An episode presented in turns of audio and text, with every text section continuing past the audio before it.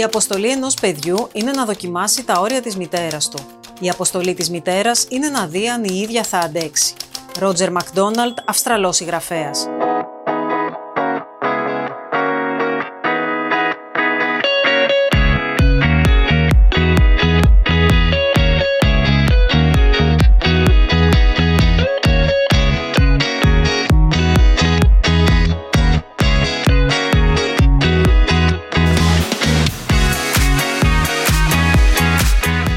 Περιορισμοί της ύπαρξης είναι αυτοί που μας κάνουν, σύμφωνα με τους ειδικούς, πιο δημιουργικούς και πιο ελεύθερους. Μόνο που τα μη και δεν φέρνουν πολλές φορές το αντίθετο αποτέλεσμα, προκαλώντας την αντίσταση και αντίδραση ενός παιδιού. Ποιοι είναι οι λόγοι και πώς μπορούμε να το διαχειριστούμε; Για το θέμα συζητάμε με την παιδοψυχίατρο και επιστημονική διευθύντρια του Ινστιτούτου Αντίστοιξη, Ελένη Καραγιάννη.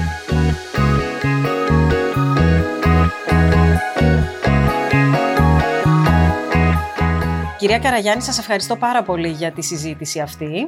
Και εγώ σας ευχαριστώ. Είναι μεγάλη χαρά για μένα και τιμή. Από συζητήσεις που έχω με πολλές μαμάδες, βλέπω ότι υπάρχει μια δυσκολία να οριοθετήσουν το παιδί τους. Ωστόσο, το να το πετύχουν είναι πολύ σημαντικό για τη μετέπειτα πορεία του. Μάλιστα και το ίδιο το παιδί επιζητά ασυνείδητα την επιβολή ορίων, καθώς με αυτόν τον τρόπο αισθάνεται ασφάλεια. Πόσο σημαντικό είναι να υπάρχουν όρια και να δουλέψουμε προς αυτή την κατεύθυνση; Θα ξεκινήσω να σας πω μια φράση που μου είχε πει κάποτε ένας έφηβος γιατί τα όρια χρειάζονται σε όλες τις ηλικίες, απλώς μπαίνουν με διαφορετικό τρόπο. Ε, μου είχε πει λοιπόν κάποτε ένα αγόρι 16 χρονών, 17, ήρθα λέει στις 11, δεν μου πάνε τίποτα. Ήρθα στις 12, πάλι δεν μου πάνε τίποτα. Ήρθα στις 1, κανείς δεν ενδιαφέρθηκε για μένα. Μα τέλος πάντων σε αυτό το σπίτι τι γίνεται; Ε, μου έκανε πάρα πολύ εντύπωση αυτό ότι ενώ οι γονείς θεωρούν ότι οι έφηβοι ζητάνε μια απόλυτη ελευθερία, ανεξέλεγκτη, ότι τα παιδιά πολλές φορές την, αυτή την έλλειψη ορίων τη βιώνουν και σαν παραμέληση. Και έχει μια βάση αυτό. Θέλω να το κρατήσουμε.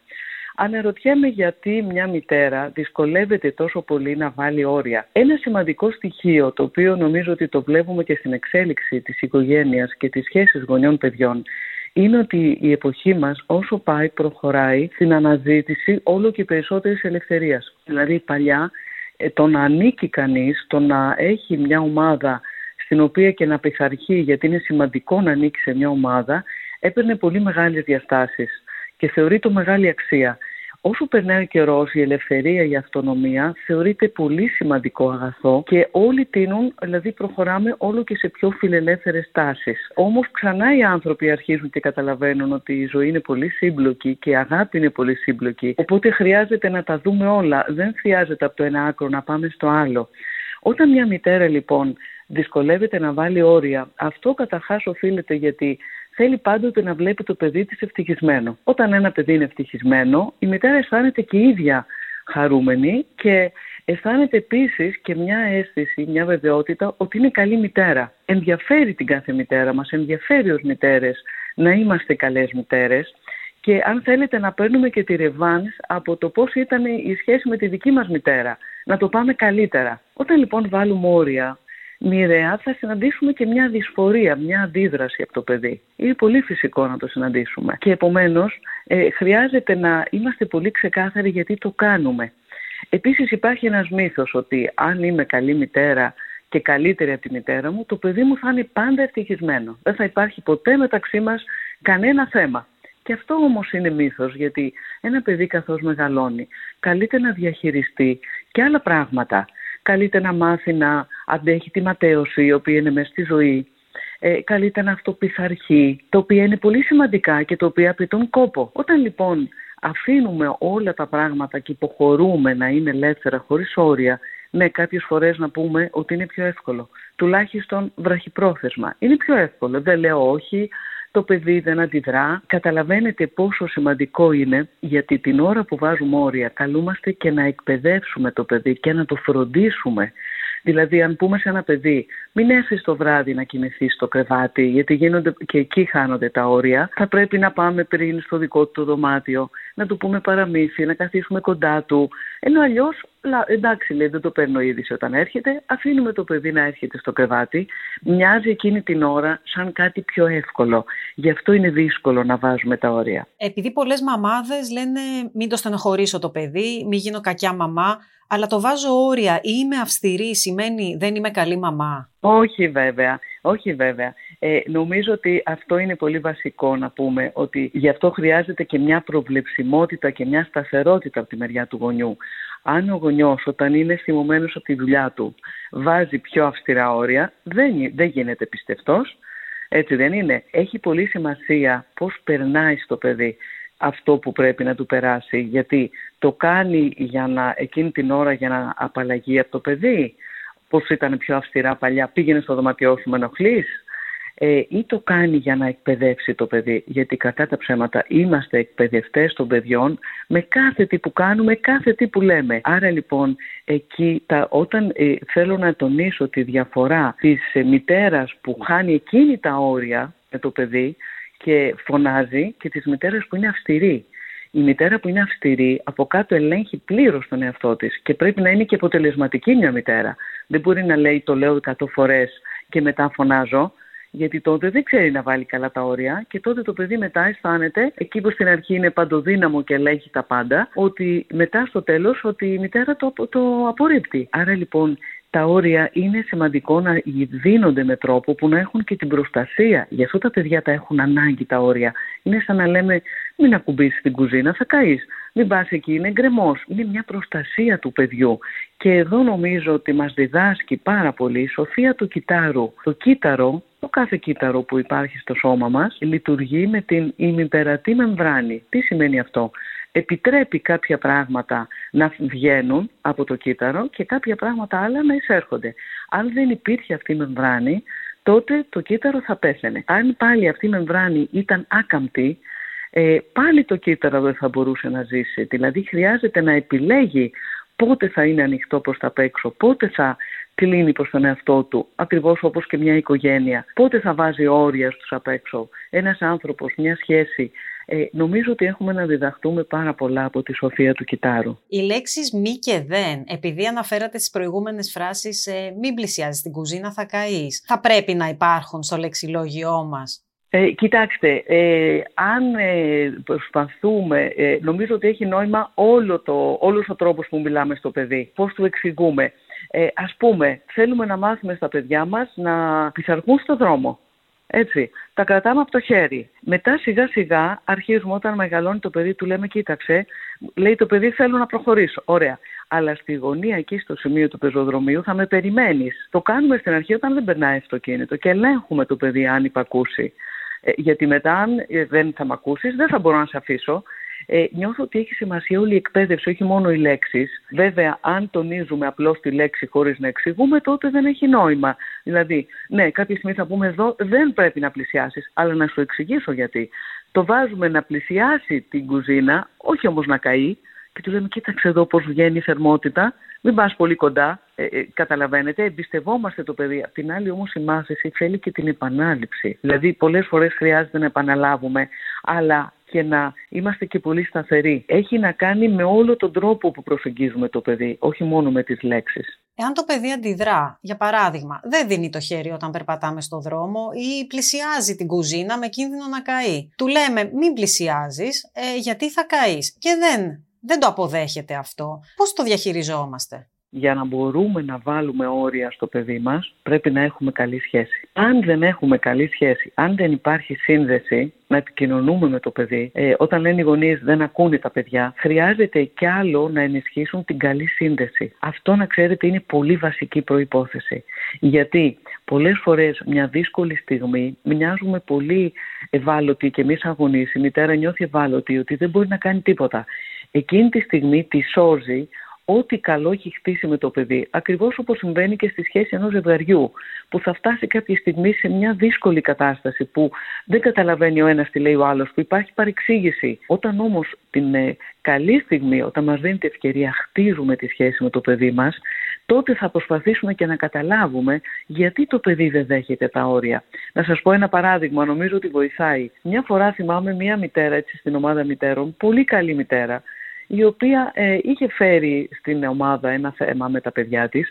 Λέει, δεν μπορούσα να καταλάβω. Είχαμε επισκέψεις, λέει, στο σπίτι και τα παιδιά μου ανέβαιναν τους καναπέδες, κατέβαιναν τους καναπέδες, κάναν φασαρία, δεν με άκουγαν και δεν μπορούσα να το εξηγήσω. Και της έκανα την απλή ερώτηση.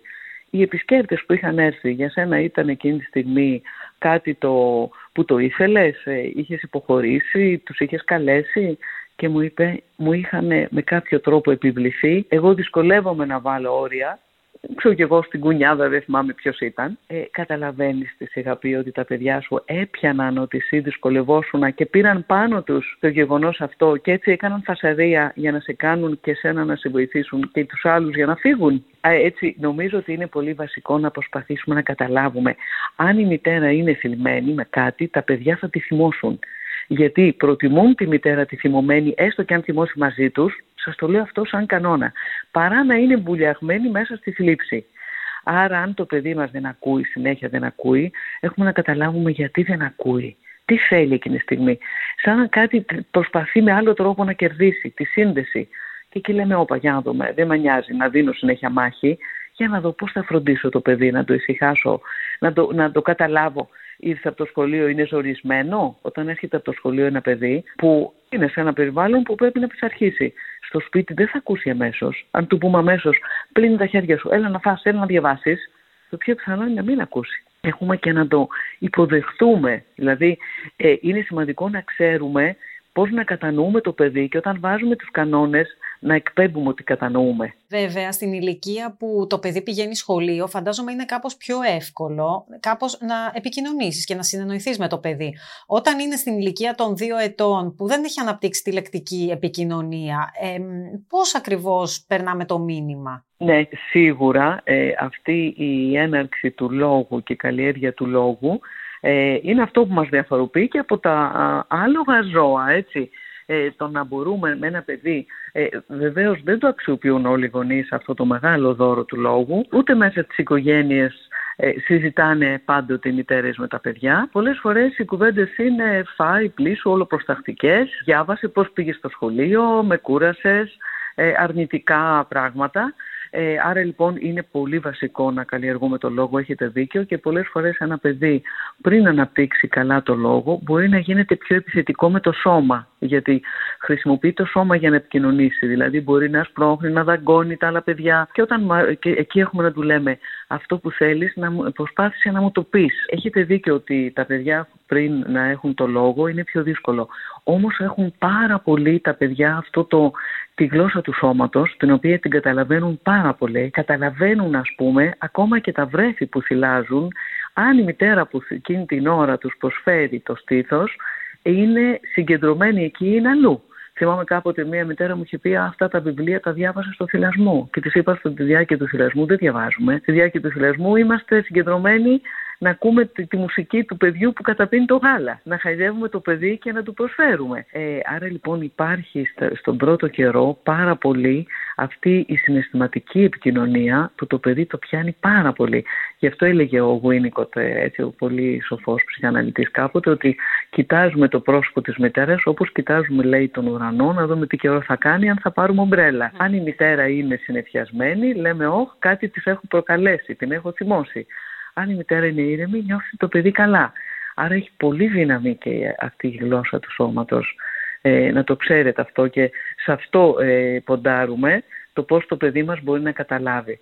Σε ποιες περιπτώσεις θα πρέπει να μπαίνουν όρια, δηλαδή μπαίνουν όρια μόνο όταν πρόκειται για κάτι επικίνδυνο ή ακόμα και για παράδειγμα η μαμά ή ο μπαμπάς είναι κουρασμένοι και τώρα δεν θα το κάνεις αυτό γιατί η μαμά δεν αντέχει αυτή τη στιγμή; Εγώ σε αυτό διαφωνώ. Δηλαδή όταν μπει σαν θέμα ότι η μαμά δεν αντέχει ε, τότε το παιδί θα προσπαθήσει εκεί να το σπάσει γιατί έχει κάθε δίκιο να θέλει τη μαμά του να είναι κοντά του. Δηλαδή Άρα είδατε εδώ πόσο τα όρια μπαίνουν με διαφορετικό τρόπο ανάλογα με την κατάσταση της μητέρας. Ακριβώς όπως λένε οι φυστάμενοι σε ένα γραφείο, πώς είναι η διευθύντρια σήμερα, μιλάνε μεταξύ τους να τη ζητήσω την άδεια ή να μην τη ζητήσω. Α, την είδα σήμερα ζορισμένη, πρέπει κάτι να έχει... Ε, ε, μην, μην πας να την πλησιάσεις. Ε, εγώ σε αυτό διαφωνώ.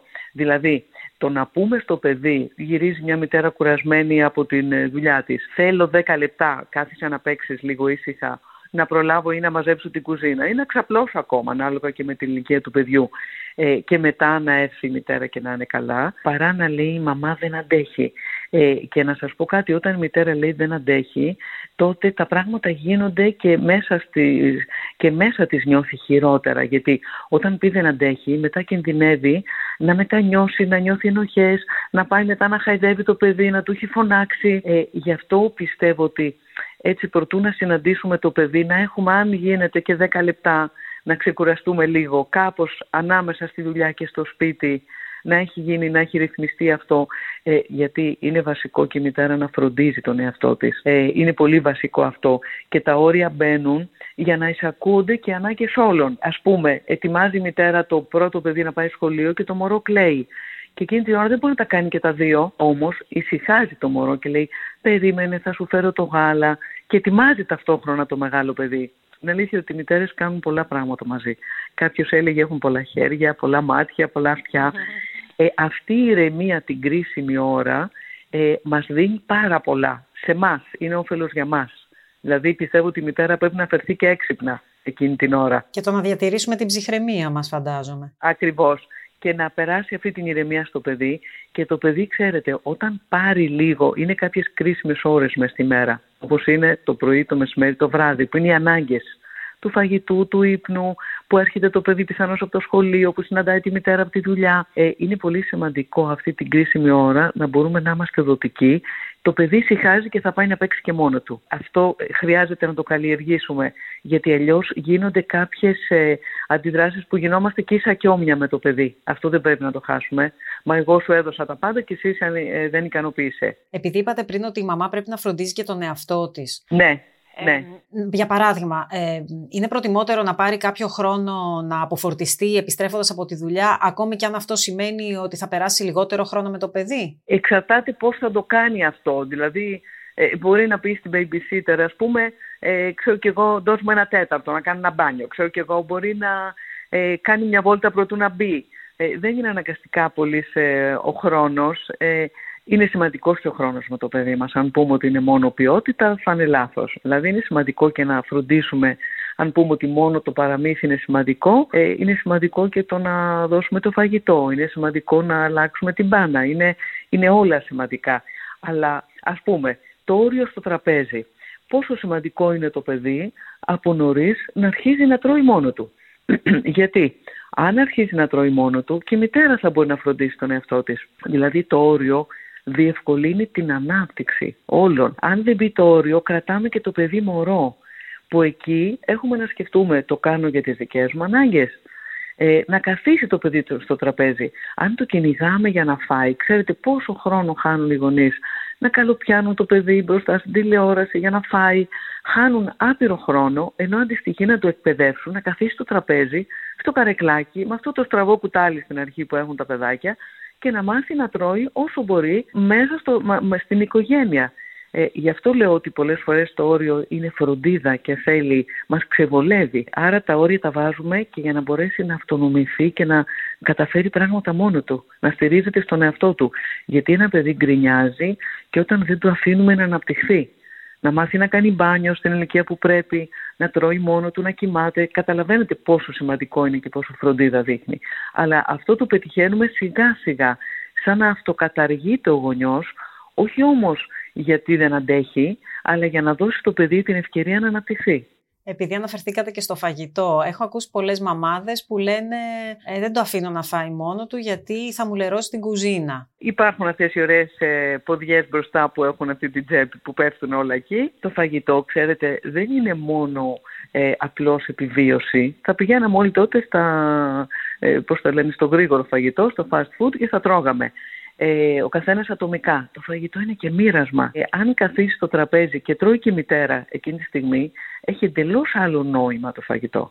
Αν ε, στην αρχή αντέξει ότι τα παιδιά θα δίνουν και κλωτσιές κάτω από το τραπέζι, θα πετάνε ψίχουλα ή θα λένε δεν μ' αρέσει το φαγητό και δώσει αξία σε αυτή τη συνάντηση της οικογένειας, έστω και αν ο πατέρας λείπει το μεσημέρι, έστω και αν συναντιέται όλη η οικογένεια το Σαββατοκύριακο. Ότι είναι σημαντικό και ότι δεν είναι μόνο να σε μαλώσω ή να σε ελέγξω και ακούει τους γονείς να συζητάνε όμορφα και να ευχαριστούνται αυτό που τρώνε, τα παιδιά μαθαίνουν να τρώνε και κερδίζουν, σας το λέω πάρα πολύ αυτό με πολύ βεβαιότητα, το έχω δουλέψει με πολλές οικογένειες και κερδίζουν ε, έχουν την ευκαιρία του μοιράσματος. Πώς τρώμε με τους φίλους μας και νιώθουμε χαρούμενοι, πώς τρώμε με το ζευγάρι και νιώθουμε ένα μοίρασμα ζωής; Ε, το φαγητό, ας πούμε, δεν πρέπει να γίνει ανάγκη, έχει να μετουσιωθεί, να γίνει επιθυμία και μοίρασμα ζωής. Θέλει όμως εκπαίδευση. Γι' αυτό λέω ότι πολλές φορές, ναι, είναι, μοιάζει πιο εύκολο ε, με το ζόρι μπουκώνω το παιδί, δεν μου αρέσει αυτή η λέξη, αλλά αυτό γίνεται, για να τελειώνω. Και λέω να φας εσύ φύγε. Ε, μετά σαν έφηβος θα παίρνει το πιάτο και θα πηγαίνει στο δωμάτιό του. Ενώ αν έχει μάθει να τρώει με την οικογένεια και θα μάθει να τρώει από όλα τα φαγητά και δεν θα πάει να απομονωθεί στο δωμάτιό του. Άρα χτίζουμε μακροπρόθεσμα. Αυτό είναι βασικό με τα παιδιά μας για το καλό τους και σε βάθος χρόνου. Μας ενδιαφέρει και σε βάθος χρόνου. Ε, όταν ένα παιδί είναι αντιδραστικό, για παράδειγμα πετάει το φαγητό του στο πάτωμα ή είναι επιθετικό, μπορεί να πετάξει πράγματα σε ένα άλλο παιδάκι με το οποίο παίζει. Τι κάνουμε σε αυτές τις περιπτώσεις; Αυτό που θέλω πάρα πολύ να τονίσω εδώ σε αυτή τη συζήτηση είναι ε, ότι σίγουρα ε, κάθε τι που συμβαίνει μπορεί ε, σε μία περίπτωση να χρειάζεται ε, μια αλφα αντιμετώπιση και σε μια άλλη περίπτωση να χρειάζεται μια β.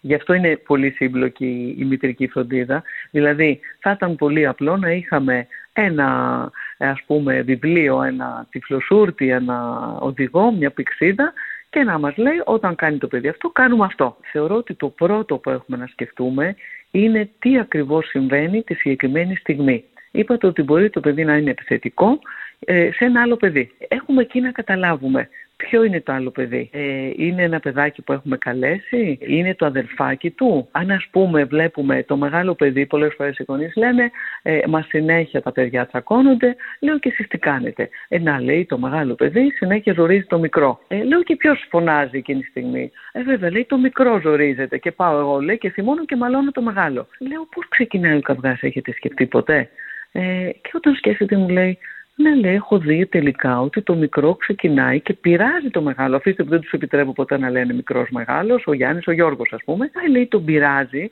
ενώ ξέρει, λέω, ενώ ξέρει ότι θα, θα της φάει. Λέει, το ξέρει. Λέει, γιατί το κάνει; Ε, προσπαθεί να σκεφτεί, λέει, μήπως θέλει να παίξει, μήπως θέλει. Τότε λέω, γιατί εσείς πάτε και μπαίνετε και διαιωνίζετε την κατάσταση; Καταλαβαίνετε πόσο σημαντικό είναι να δούμε κάθε φορά τι συμβαίνει. Δηλαδή, ε, καλούμε ένα παιδάκι σπίτι και βλέπει το παιδί μας ότι εμείς λέμε δώσε όλα στα παιχνίδια στο γειτονάκι, ε, φρόντισέ το και το παιδί μας λέει ότι εμείς το αφήνουμε στην άκρη. Ε, μήπως έχει ανάγκη να ακούσει τι ωραία που ήρθε και το άλλο παιδί, να μοιραστείτε, να είσαστε μαζί, να είσαστε καλά, να νιώσει ότι δεν το, ε, δεν το, εκείνη την ώρα δεν το παραμελούμε.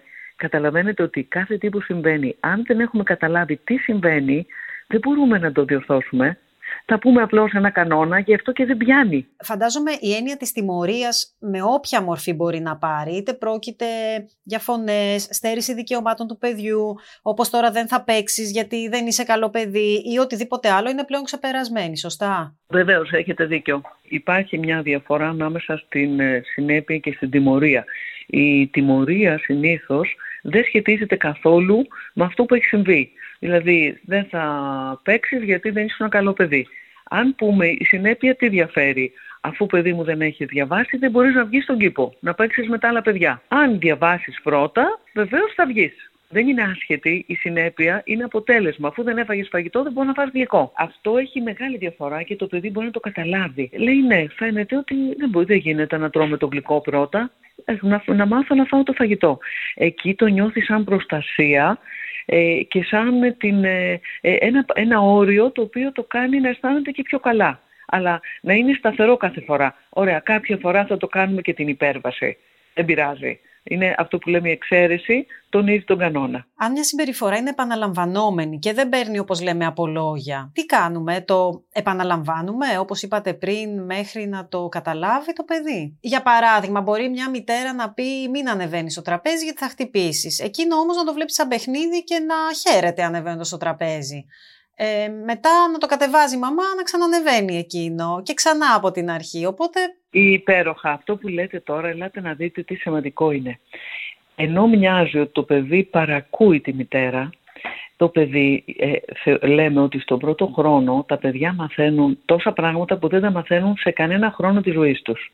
Δηλαδή, σκεφτείτε ένα βρέφος που είναι εξαπλωμένο, στο τέλος του πρώτου χρόνου έχει σηκωθεί, έχει πει τις πρώτες λέξεις, ε, έχει επικοινωνήσει, ε, αρχίζει να γνωρίζει τον κόσμο, πιάνει, να αισθάνεται, ε, γίνονται τεράστια πράγματα. Όταν λοιπόν, τεράστιες αλλαγές, επιτεύγματα. Όταν λοιπόν το παιδί νιώθει ότι μπορεί τα πόδια του να του βοηθήσουν να ανέβει και έχει την τεράστια δύναμη να πέφτει χιλιάδες φορές και να σηκώνεται που εμείς δεν το αντέχουμε. Έτσι, δεν το αντέχουμε εμείς όσο μεγαλώνουμε αν μας λέγανε να πέσεις, να σηκώνεσαι, φανταστείτε τον εαυτό σας, το παιδί μαγεύεται από αυτό. Θέλει πάρα πολύ να σκαρφαλώσει και να κάνει επικίνδυνα. Όταν λοιπόν εμείς του δείξουμε ότι καταλαβαίνουμε αυτή του τη λαχτάρα, θα, το, ε, θα του δώσουμε την ευκαιρία να το πάμε στην παιδική χαρά που να είναι πιο ασφαλή τα πράγματα, να του δώσουμε να ανέβει σε ένα άλλο ε, που θα το έχουμε προστατέψει ώστε να ανέβει, να του πούμε ότι είναι πολύ καλό που θέλει να ανεβαίνει, γιατί θέλει να κερδίσει αυτή την κινητικότητα. Αλλά και μετά από αυτό θα του πούμε, ξέρεις, το τραπέζι γι' αυτό και γι' αυτό είναι επικίνδυνο. Καταλαβαίνετε πόσο διαφορά κάνει αυτό; Ναι, ναι, βέβαια. Γιατί έχουμε καταλάβει αυτή τη λαχτάρα και αυτό το καλό που θέλει το παιδί. Ε, με τον ίδιο τρόπο γυρίζει ένα παιδί από μια εκδρομή ας πούμε και λέει αχ πότε θα ξαναπάμε; Αν του πούμε ότι είσαι ανικανοποίητο αμέσως θέλεις εκδρομή και δεν κάθεσαι να διαβάσεις εκεί το έχουμε χάσει αν του πει πέρασες τόσο ωραία, είναι ωραίο που πέρασες ωραία. Και εγώ όταν πάω μια εκδρομή λαχταράω την επόμενη. Όμως επειδή περάσαμε ωραία, τώρα θα μπούμε ξανά και στο πρόγραμμά μας. Δηλαδή αυτή η κατανόηση που εκπέμπεται ε, και, αυτή, ε, και αυτή η αίσθηση ότι είναι ωραίο παιδί μου που θες να σου πάρω παιχνίδι, αλλά δεν είναι καλό πάντα να το παίρνουμε. Είναι ωραίο που θες να φας και άλλο γλυκό, δεν είναι κακό που λαχταράς, αλλά απ' την άλλη όμως ε, ναι, είναι πολύ ωραίο να βάζουμε και ένα μέτρο. Αλλά έχουμε αναγνωρίσει και την επιθυμία του παιδιού, αυτό εννοώ. Επειδή ένα παιδί χρειάζεται και φροντίδα και όρια, ποια είναι η διαχωριστική γραμμή μεταξύ του φροντίζω και κακομαθαίνω; Αυτό είναι μεγάλη υπόθεση που λέτε, μεγάλη υπόθεση. Η αλήθεια είναι ότι ε, ανάμεσα στη φροντίδα και στα όρια ε, είναι μια, ε, υπάρχει μια προϋπόθεση που λέγεται ευελιξία. Πρέπει να είμαστε ευέλικτοι, εύκαμπτοι και να καταλαβαίνουμε κάθε φορά τι χρειάζεται. Ε, νομίζω ότι η μητέρα έχει ταυτιστεί με, με αυτή τη φροντίδα ανεφόρων με την αποδοχή καταρχάς του παιδιού, γιατί το πρώτο που ξεκινάει και οφείλει να δώσει είναι αυτή την αποδοχή του παιδιού, ανεξάρτητα το φίλου μπορεί να ήθελε να έχει αγόρι και να έρχεται κορίτσι, των χαρακτηριστικών, των ατομικών, της φάσης που γεννήθηκε ένα παιδί, μπορεί να γεννήθηκε σε μια δύσκολη στιγμή. Ξεκινάει λοιπόν από την αποδοχή.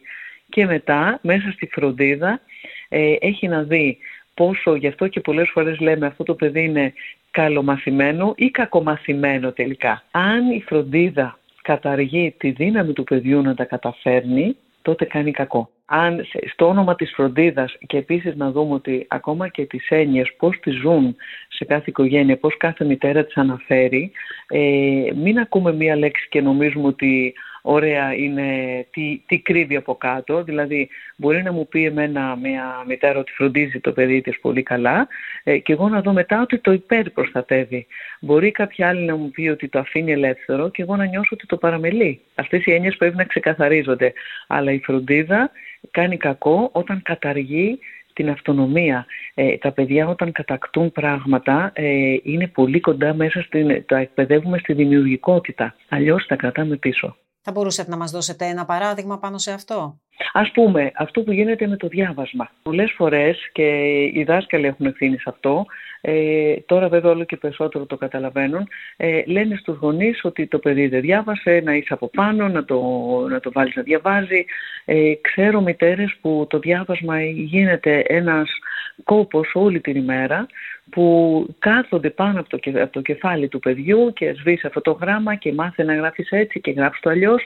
Κάνουν και οι ίδιες δουλειά του παιδιού. Ε, το διάβασμα πρέπει να γίνεται έτσι που σιγά σιγά να εμπνέουμε το παιδί για να το αγαπήσει και ο γονιός να είναι τόσο απαραίτητος όσο χρειάζεται. Δηλαδή αυτή η λέξη αυτοκατάργηση του γονιού σιγά σιγά, αυτοκατάργηση της προστασίας του γονιού, ο γονιός ποτέ δεν καταργείται, ε, οδηγεί το παιδί να έρθει να ζητήσει. Στην αρχή μπορεί να θέλει να, η μητέρα να φροντίσει λίγο το χώρος, να του δείξει πώς κάθεται στο γραφείο, πώς κάθεται στην καρέκλα, ε, να του δείξει πώς να διαβάζει. Μετά κάθεται δίπλα, μετά φεύγει, μετά έρχεται το παιδί να τη βρει σε μια απορία. Αυτό ας πούμε είναι που ε, πρόσφατα έτσι ε, είδα ένα παιδί μου έστειλε τη μητέρα, μια μητέρα ένα βίντεο στον κοινωνικό χώρο πως το παιδί ε, άρχισε να διαβάζει την πρώτη φράση. Και ήταν τόσο ευτυχισμένο που πάλευε. Και εκείνη την ώρα η μητέρα δεν πήγε να το βοηθήσει γιατί προσπαθούσε να βρει τη λέξη και ήταν πραγματικά στο τέλος το χαμόγελο της ευτυχίας ότι το κατάφερε. Πώς να βοηθάμε τόσο ώστε να μην χαλάει το παιδί τη δύναμή του; Ανέκαθεν υπήρχε αυτή η δυσκολία που έχουν πολλές μαμάδες ε, να οριοθετήσουν ένα παιδί; Ή πιστεύετε πως έχει να κάνει και με την εποχή που ζούμε και ενδεχομένως και με το ρόλο της γυναίκας όπως έχει διαμορφωθεί; Για παράδειγμα, μια γυναίκα ίσως είναι πιο επικεντρωμένη στον εαυτό της, έχει τα θέλω της, τα ενδιαφέροντά της, τη δουλειά της, ενώ παλιότερα οι γυναίκες αφοσιόνταν αποκλειστικά στα παιδιά τους. Και ποιο είναι το υγιές τελικά, μια ισορροπία ανάμεσα σε όλα αυτά; Έχετε δίκιο ότι δεν είναι καθόλου ξεκομμένη η μητρότητα από τις συνθήκες της εποχής στην οποία ζούμε. Αν πούμε ας πούμε ότι αν πάμε πίσω στην εποχή που οι άνθρωποι ζούσαν στις κοινότητες, στα χωριά, αν ένα παιδί κυκλοφορούσε στο δρόμο, οποιαδήποτε μητέρα έβλεπε ένα παιδί, ε, το είχε έννοια. Γι' αυτό ξένιαζαν οι μητέρες. Έλεγε ε, Γιώργο άργησες, ε, νυχτώνει, πήγαινε σπίτι σου. Αυτό ε, λειτουργούσε πάρα πολύ διαφορετικά, δηλαδή δεν έπεσε τόσο πολύ βάρος και σε, σε μια μητέρα. Τα παιδιά μεγάλωναν και μέσα στην κοινότητα.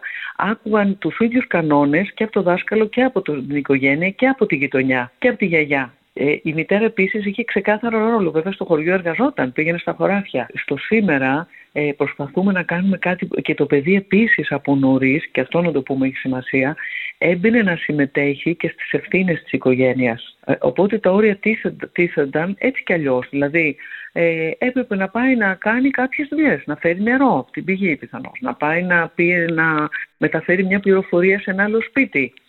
Ε, όλα αυτά οδηγούσαν το παιδί στο να μαθαίνει ότι δεν είναι παντοδύναμο. Σήμερα πολλές φορές οι γονείς, να πούμε ότι υπάρχουν και τα μοναχοπέδια που έχει πολύ σημασία αυτό, ε, έχουμε πολλά μοναχοπέδια που δεν μαθαίνουν και τα όρια και μέσα στη σχέση των αδελφών. Ε, σήμερα οι γονείς ε, ε, δεν δίνουν στα παιδιά τους ευθύνες Οπότε δυσκολεύονται να βάλουν και όρια. Δηλαδή, γι' αυτό και γκρινιάζουν τα παιδιά περισσότερο. Ένα παιδί, όταν ήξερε ότι για να φάει το φαγητό έπρεπε να βοηθήσει να μαζευτούν τα ξύλα, να υπάρχει νερό, ε, δεν γκρίνιαζε, βοηθούσε στο να γίνει ετοιμασία. Άρα, σίγουρα ζούμε σε μια εποχή που έχει άλλες απαιτήσεις. Δεν γυρίζουμε πίσω, δεν πρέπει να γυρίσουμε πίσω, να αξιοποιήσουμε τα καλά της εποχής και να δούμε επίσης ότι το γεγονός ότι η μητέρα αναπτύσσεται και προχωράει είναι μόνο καλό και είναι αν θέλετε και το πρότυπο για τα παιδιά της αν μπορέσει να βρει την ισορροπία ανάμεσα στη μητρότητα και στην εργασία είναι το πρότυπο και για το, τα παιδιά της στο μέλλον.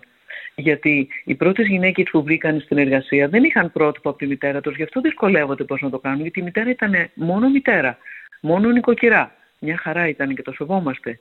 Αλλά ε, αυτή η αλλαγή έχουμε να τη βγάλουμε σε καλό η απουσία της μητέρας ή του πατέρα από το σπίτι, αν λείπουν για πολλές ώρες λόγω της εργασίας τους, παίζει κάποιο ρόλο στη συμπεριφορά του παιδιού; Ναι, ε, θα είμαστε, νομίζω ότι μια μητέρα θα είναι πάρα πολύ τυχερή ε, αν μπορεί να ε, ρυθμίζει και το χρόνο της δουλειάς της ανάλογα με την ηλικία των παιδιών. Δηλαδή θα ήταν πάρα πολύ, θα ήταν ευχής έργο αυτό. Ε, γι' αυτό ας πούμε ο πρώτος χρόνος, ξέρω και εγώ που Κάποιοι έχουν και την πολυτέλεια, κάποιες μητέρες να έχουν ε, μητρική άδεια, γονική άδεια, να είναι με το παιδί. Ε, προοδευτικά να μπαίνει και εκείνη περισσότερο στη δουλειά ή να δουλεύει τις ώρες που το παιδί είναι στο σχολείο. Ε, θα ήταν ευχής έργο. Ε, επίσης να πούμε ότι κάτι πολύ σημαντικό στην εποχή μας, το οποίο έχουμε να το δούμε και θετικά, είναι ότι ο πατέρας μπαίνει περισσότερο μέσα στην ε, σχέση με το παιδί. Γιατί ο πατέρας ενδιαφέρεται πολύ περισσότερο για την ψυχική ζωή του παιδιού. Και αυτό έχουμε να το καλωσορίσουμε σαν κάτι πολύ καλό. Μπορεί εκεί να έχει να βγουν και διαφωνίες με τη μητέρα ως προς την ανατροφή, αλλά θα εμπλουτιστεί η ανατροφή καθώς μπαίνει και ο πατέρας. Άρα έχουμε να δούμε τα καλά της εποχής μας και να βαδίσουμε με τα δεδομένα που να τα εμπλουτίσουμε ξεκινώντας από αυτά τα δεδομένα. Επειδή αναφερθήκατε στο ρόλο του πατέρα ε, και πολλές φορές η οικογένεια επεκτείνεται και εκτός των στενών ορίων ε, μαμά, μπαμπάς, παιδιά και πολλές φορές μπαίνουν στο κάδρο οι γιαγιάδες και οι παππούδες που μπορεί να χαλάνε τη συνταγή. Δηλαδή, για παράδειγμα, η μαμά και ο μπαμπάς βάζουν κάποια όρια και εκείνοι τα γκρεμίζουν. Πόσο σημαντικό είναι να υπάρχει μια κοινή γραμμή, ακόμη όμως και μεταξύ των ίδιων των γονέων. Ναι, ναι. Ε, να σας πω κάτι. Για να, το θέμα είναι πώς επιτυγχάνεται η κοινή γραμμή ανάμεσα στους γονείς.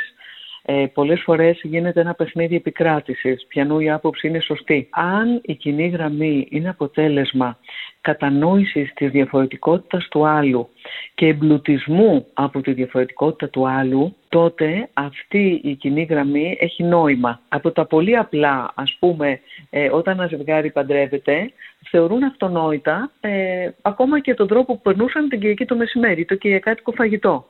Μια απλή ερώτηση, ας πούμε, τι τρώγατε το μεσημέρι, ε, τι τρώτε τώρα και βγαίνει ότι η γυναίκα μαγειρεύει αυτό που έτρωγε πάντα στο πατρικό της σπίτι. Πώς γιόρταζαν ε, τις γιορτές. Ε, σε όλα τα πράγματα ο καθένας κουβαλάει και κάτι διαφορετικό το οποίο μπορεί να είναι εμπλουτιστικό. Αν το ζευγάρι ακούσει την άποψη του άλλου και μπορεί να τη διευρύνει και να κερδίσει και δεν νιώθει ότι χάνει από το δικό του, αλλά είναι τέτοια η σχέση που δέχεται τη διεύρυνση, τότε θα παραχθεί κάτι πιο πλούσιο και θα έχει και νόημα να είμαστε άντρας και γυναίκα και διαφορετικοί. Τώρα, όσον αφορά τους παππούδες, ε, πολλές φορές ε, ε, βλέπουμε ε, αν η γιαγιά θέλει πολύ να μπει μέσα στο σπίτι γιατί θέλει να βρει και εκείνη νόημα ζωής. Ε, θυμάμαι ας πούμε κάποια ψυχολόγο που έλεγε κάποτε αφήνεις το παιδί σου το πρωί για να πάει να δουλέψεις τη γιαγιά. Το μεσημέρι για να ξεκουραστείς το απόγευμα να κάνεις τι δουλειέ του σπιτιού και το βράδυ να βγεις με τον άντρα σου. Ε, δεν μπορείς τότε να λες ότι η γιαγιά δεν βάζει κανόνες. Έτσι το λέω ακραία να το καταλάβουμε. Ε, αν λοιπόν και η γιαγιά έχει ανάγκη να έχει το παιδί, πιθανώς έχει χειρέψει πρόσφατα, πιθανώς νιώθει ότι της δίνει νόημα και η μητέρα θέλει να μην ασχοληθεί πολύ με το παιδί, εκεί κάτι δεν γίνεται καλά. Θεωρώ ότι το βασικό είναι οι γονείς να κρατάνε τον τρόπο της ανατροφής και να είναι εκείνη το σημείο αναφοράς. Όταν βλέπουν επίσης ότι η γιαγιά κουράζεται και τεντώνεται να μην της φορτώνουν το παιδί. Ε, να μπορούν να, αν η γιαγιά φοβάται Έχω δει παιδιά που μεγαλώνουν με τις γιαγιάδες αποκλειστικά να γίνονται πιο δειλά, πιο μαζεμένα, γιατί η γιαγιά φοβάται πάρα πολύ, μην χτυπήσει το παιδί. Ε, νομίζω ότι έχουν να μετρήσουν πολλούς παράγοντες ε, και να αξιοποιήσουν και είναι καλό, να πούμε ότι είναι καλό να υπάρχουν παππούδες και γιαγιάδες, γιατί αν οι γονείς κρατάνε την ευθύνη και βάζουν και τους κανόνες, τότε ο παππούς και η γιαγιά βάζουν αυτή τη γλυκιά παρουσία που μπορεί να κάνει και ένα χατήρι, που μπορεί να πει το παραμύθι, που μπορεί να, να χαρεί το παιδί με διαφορετικό τρόπο και τότε να είναι μόνο καλό και μόνο πλούτος για το παιδί. Άρα αν η γιαγιά ή ο παππούς τηρεί τους κανόνες που βάζει η μαμά και ο μπαμπάς, τότε είμαστε οκ. Ναι, αλλά και οι γονείς δεν μπορεί να ε, ζητάνε από τους παππούδες την απόλυτη φροντίδα και μετά να τους λένε γιατί δεν το κάνεις όπως το κάνω εγώ. Γιατί και αυτό είναι άδικο. Δηλαδή βλέπω μητέρες που λένε όχι, σου είπα να γίνει αυτό. Ε, και εκείνη την ώρα ε, κάτι γίνεται, γίνεται μια μεγάλη ένταση και τότε αν βλέπω εγώ ότι η μητέρα δεν έχει καλή σχέση με τη μητέρα της, ε, θα παιχθεί τότε σαν πεδίο μάχης θα είναι η ανατροφή του παιδιού. Τα μαλώματα θα γίνονται πάνω στο παιδί. Άρα πρέπει να αποκατασταθεί, είναι ακόμα πιο σύμπλοκα τα πράγματα, πρέπει να αποκατασταθεί η σχέση της μητέρας με τη μητέρα της ή με την πεθερά της.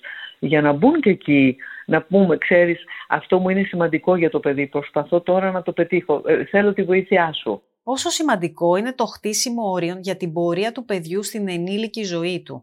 Και επειδή τελευταία βλέπουμε και πολλά περιστατικά έξαρσης βίας ανηλίκων, ίσως βέβαια να είναι λανθασμένη και αυτή η συσχέτιση, αλλά μπαίνουν πράγματι οι βάσεις από τόσο μικρή ηλικία, δηλαδή μας καθορίζουν τόσο πολύ τα όρια που θα μπουν ή δεν θα μπουν στην ηλικία των 2-3 ετών. Είναι πάρα πολύ βασικό.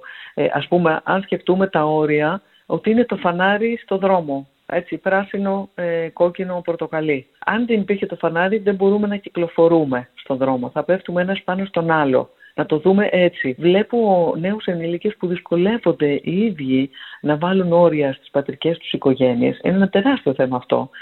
Και βέβαια πολλές φορές έρχονται και λένε δεν καταλαβαίνει η μητέρα μου, μου ζητάει αυτό, μου ζητάει εκείνο και φεύγουν βροντώντας πίσω τους μία πόρτα ενώ πρέπει όταν φεύγεις τους γονείς σου να την κλείσεις την πόρτα καλά, να αποχαιρετήσεις, να ευχαριστήσεις για να μπορείς να έχεις την ελευθερία σου και για να μπορείς να ξαναγυρίσεις. Έχει πάρα πολύ σημασία να έχουμε σχέσεις, να δημιουργούμε σχέσεις που να επιτρέπουν και την κοντινότητα και την ανάπτυξη. Έτσι μπαίνουν τα όρια, δηλαδή τα όρια δεν μπαίνουν για να κόβουμε σχέσεις. Αυτό το θεωρώ πάρα πολύ βασικό.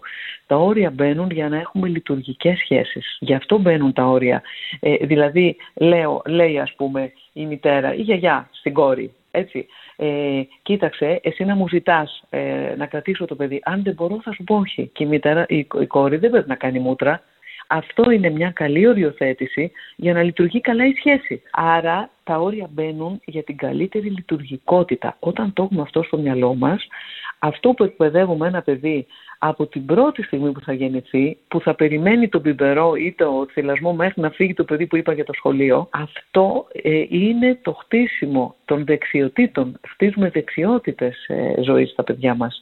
Να πω επίσης κάτι άλλο. Πολλές φορές ε, και με την εποχή μας με αυτή την, την κυριαρχία, την παντοδυναμία της εικόνας, ε, οι γονείς παγιδεύονται σε ένα θαυμασμό του παιδιού. Ας πούμε ποτέ τα παιδιά δεν είχαν τόσες πολλές φωτογραφίες όσες έχουν σήμερα. Πόσες φωτογραφίες την ημέρα παίρνει μια μητέρα το παιδί της. Σκεφτείτε το. Όταν η μητέρα φωτογραφίζει το παιδί έτσι και το θαυμάζει, αλλά εντελώς ναρκισιστικά, ε, το βλέπει και το λέει το καμαρώνει, και το βάζει και το παιδί, το, σαν να το, το, το ενισχύει τον αρκισισμό, που δίνει και μια αίσθηση παντοδυναμίας, ότι είναι το κέντρο του κόσμου. Και αν είναι και μοναχοπέδι, είναι ο πρίγκιπας η πριγκίψα. Ε, εγώ λέω καμιά φορά σε αυτούς τους γονείς, λέω δεν μπορεί να είναι πριγκίψα η κόρη σας, αν δεν είσαστε εσείς βασιλιάδες. δεν, δεν ταιριάζει. Ε, αυτό το παιδί λοιπόν πώς μετά να του βάλεις όρια; Και εκεί που η μητέρα το θαυμάζει και το παιδί το νιώθει μετά όταν του βάζει όρια και φωνάζει ε, η μητέρα το παιδί νιώθει μια ε, παράξενη ματέωση, μια δυσφορία, λέει η μητέρα μου τώρα με αγαπάει, δεν με αγαπάει, μπερδεύεται. Έτσι, να το έχουμε και αυτό στο μυαλό μας. Άρα δεν θα πρέπει να του λέει η μαμά ότι είναι όμορφο, ότι είναι καλό, να το επιβραβεύει. Με όριο φαντάζομαι και εκεί. Ακριβώς ταυτόχρονα να του δείχνει ότι δεν είσαι μόνο το κέντρο του κόσμου, ότι να το, να το εκπαιδεύει και να μάθει και να νοιαστεί και τους άλλους. Ότι σου έδωσε τη σοκολάτα, δώσε και στο αδερφάκι σου ας πούμε. Ε, μάλλον πρώτα απ' όλα χρειάζονται και οι γονείς μια εκπαίδευση πριν ε, εκπαιδεύσουν τα παιδιά τους. Βέβαια. Αλλά με στόχο να χαρούν τη ζωή τελικά και να είναι πιο πλούσιοι. Τα όρια δεν μας κάνουν στενάχωρους, κλειστούς, ε, δύσκολους, μας κάνουν πιο ελεύθερους τα όρια. Γιατί όταν αναγνωρίσουμε τους περιορισμούς, τότε μπορούμε που έχει η ίδια η ζωή, τότε μπορούμε να πετύχουμε πολύ περισσότερα πράγματα. Ξέρω ο αρχιτέκτονας μου είχε πει κάτι που μου άρεσε πάρα πολύ. Λέει, οι πιο ωραίες γέφυρες είναι αυτές που έχουν παράγει λύσεις γιατί δεν είχαν αρκετά χρήματα, αρκετό χώρο, αρκετά χέρια να δουλέψουν. Ναι. Και έχουν παραχθεί, λέει, λύσεις απίστευτες. Οι περιορισμοί της ύπαρξης που υπάρχουν είναι αυτοί που μας κάνουν δημιουργικούς και πιο ελεύθερους. Εγώ αυτό, με αυτό θέλω να κλείσουμε. Απλά ε, να συμπληρώσω ότι ίσως ε, ένα παιδί να μην το αντιλαμβάνεται όταν είναι σε πολύ μικρή ηλικία πόσο χρήσιμη. Το αντιλαμβάνεται. Το αντιλαμβάνεται. Ε, αυτό θέλω πολύ να σας το πω. Το παιδί μπορεί να αντιληφθεί. Θα δυσφορήσει όμως. Μην περιμένουμε να είναι ευχαριστημένο, να αντέξουμε. Γιατί θα είναι ευχαριστημένο αργότερα. Θα ησυχάσει μέσα του. Δεν μας ενδιαφέρει να είναι απλώς ικανοποιημένο και να λέει ότι θέλω κάνω και εγώ ορίζω το, κάνω το δικό μου. Μας ενδιαφέρει να, είναι, να ησυχάσει και να μάθει τη ζωή. Αυτό μας ενδιαφέρει. Πολύ χρήσιμα κυρία Καραγιάννη όλα αυτά. Σας ευχαριστώ πάρα πολύ για το χρόνο σας. Και εγώ σας ευχαριστώ και εγώ σας ευχαριστώ για την ευκαιρία.